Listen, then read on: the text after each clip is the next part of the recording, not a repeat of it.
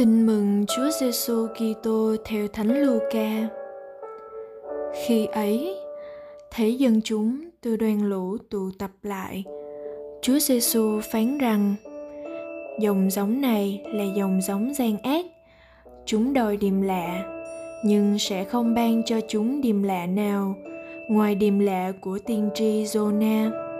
Vì Jonah đã nên điềm lạ cho dân thành Ninive thế nào – thì con người cũng sẽ là điềm lạ cho dòng giống này như vậy. Đến ngày phán xét, nữ hoàng phương nam sẽ đứng lên tố cáo và lên án dòng giống này. Vì bà đã từ tận cùng trái đất mà đến nghe sự khôn ngoan của salomon. Nhưng ở đây còn có người hơn salomon. Dân thành Ninive cũng sẽ đứng lên tố cáo và lên án dòng giống này vì họ đã sám hối theo lời Jonah giảng.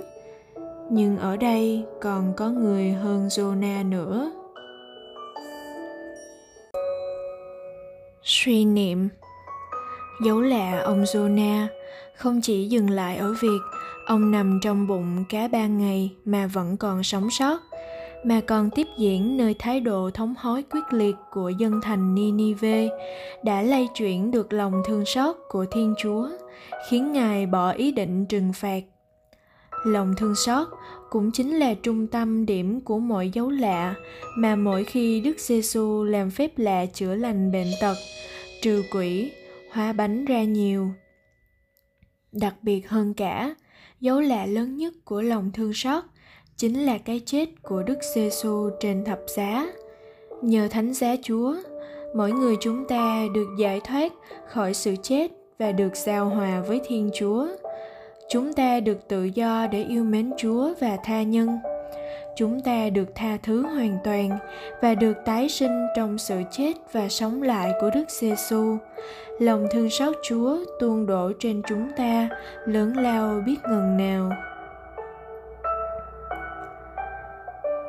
Mời bạn, bạn thấy gì nơi thánh giá Chúa?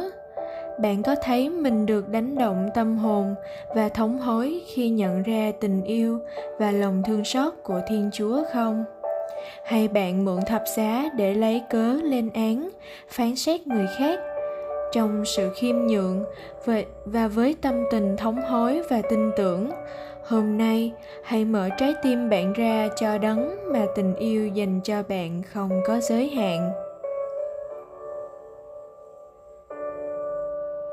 Sống lời Chúa. Thường xuyên nhớ đến Đức Kitô trên thập giá để cảm nhận được lòng thương xót vô biên của Thiên Chúa.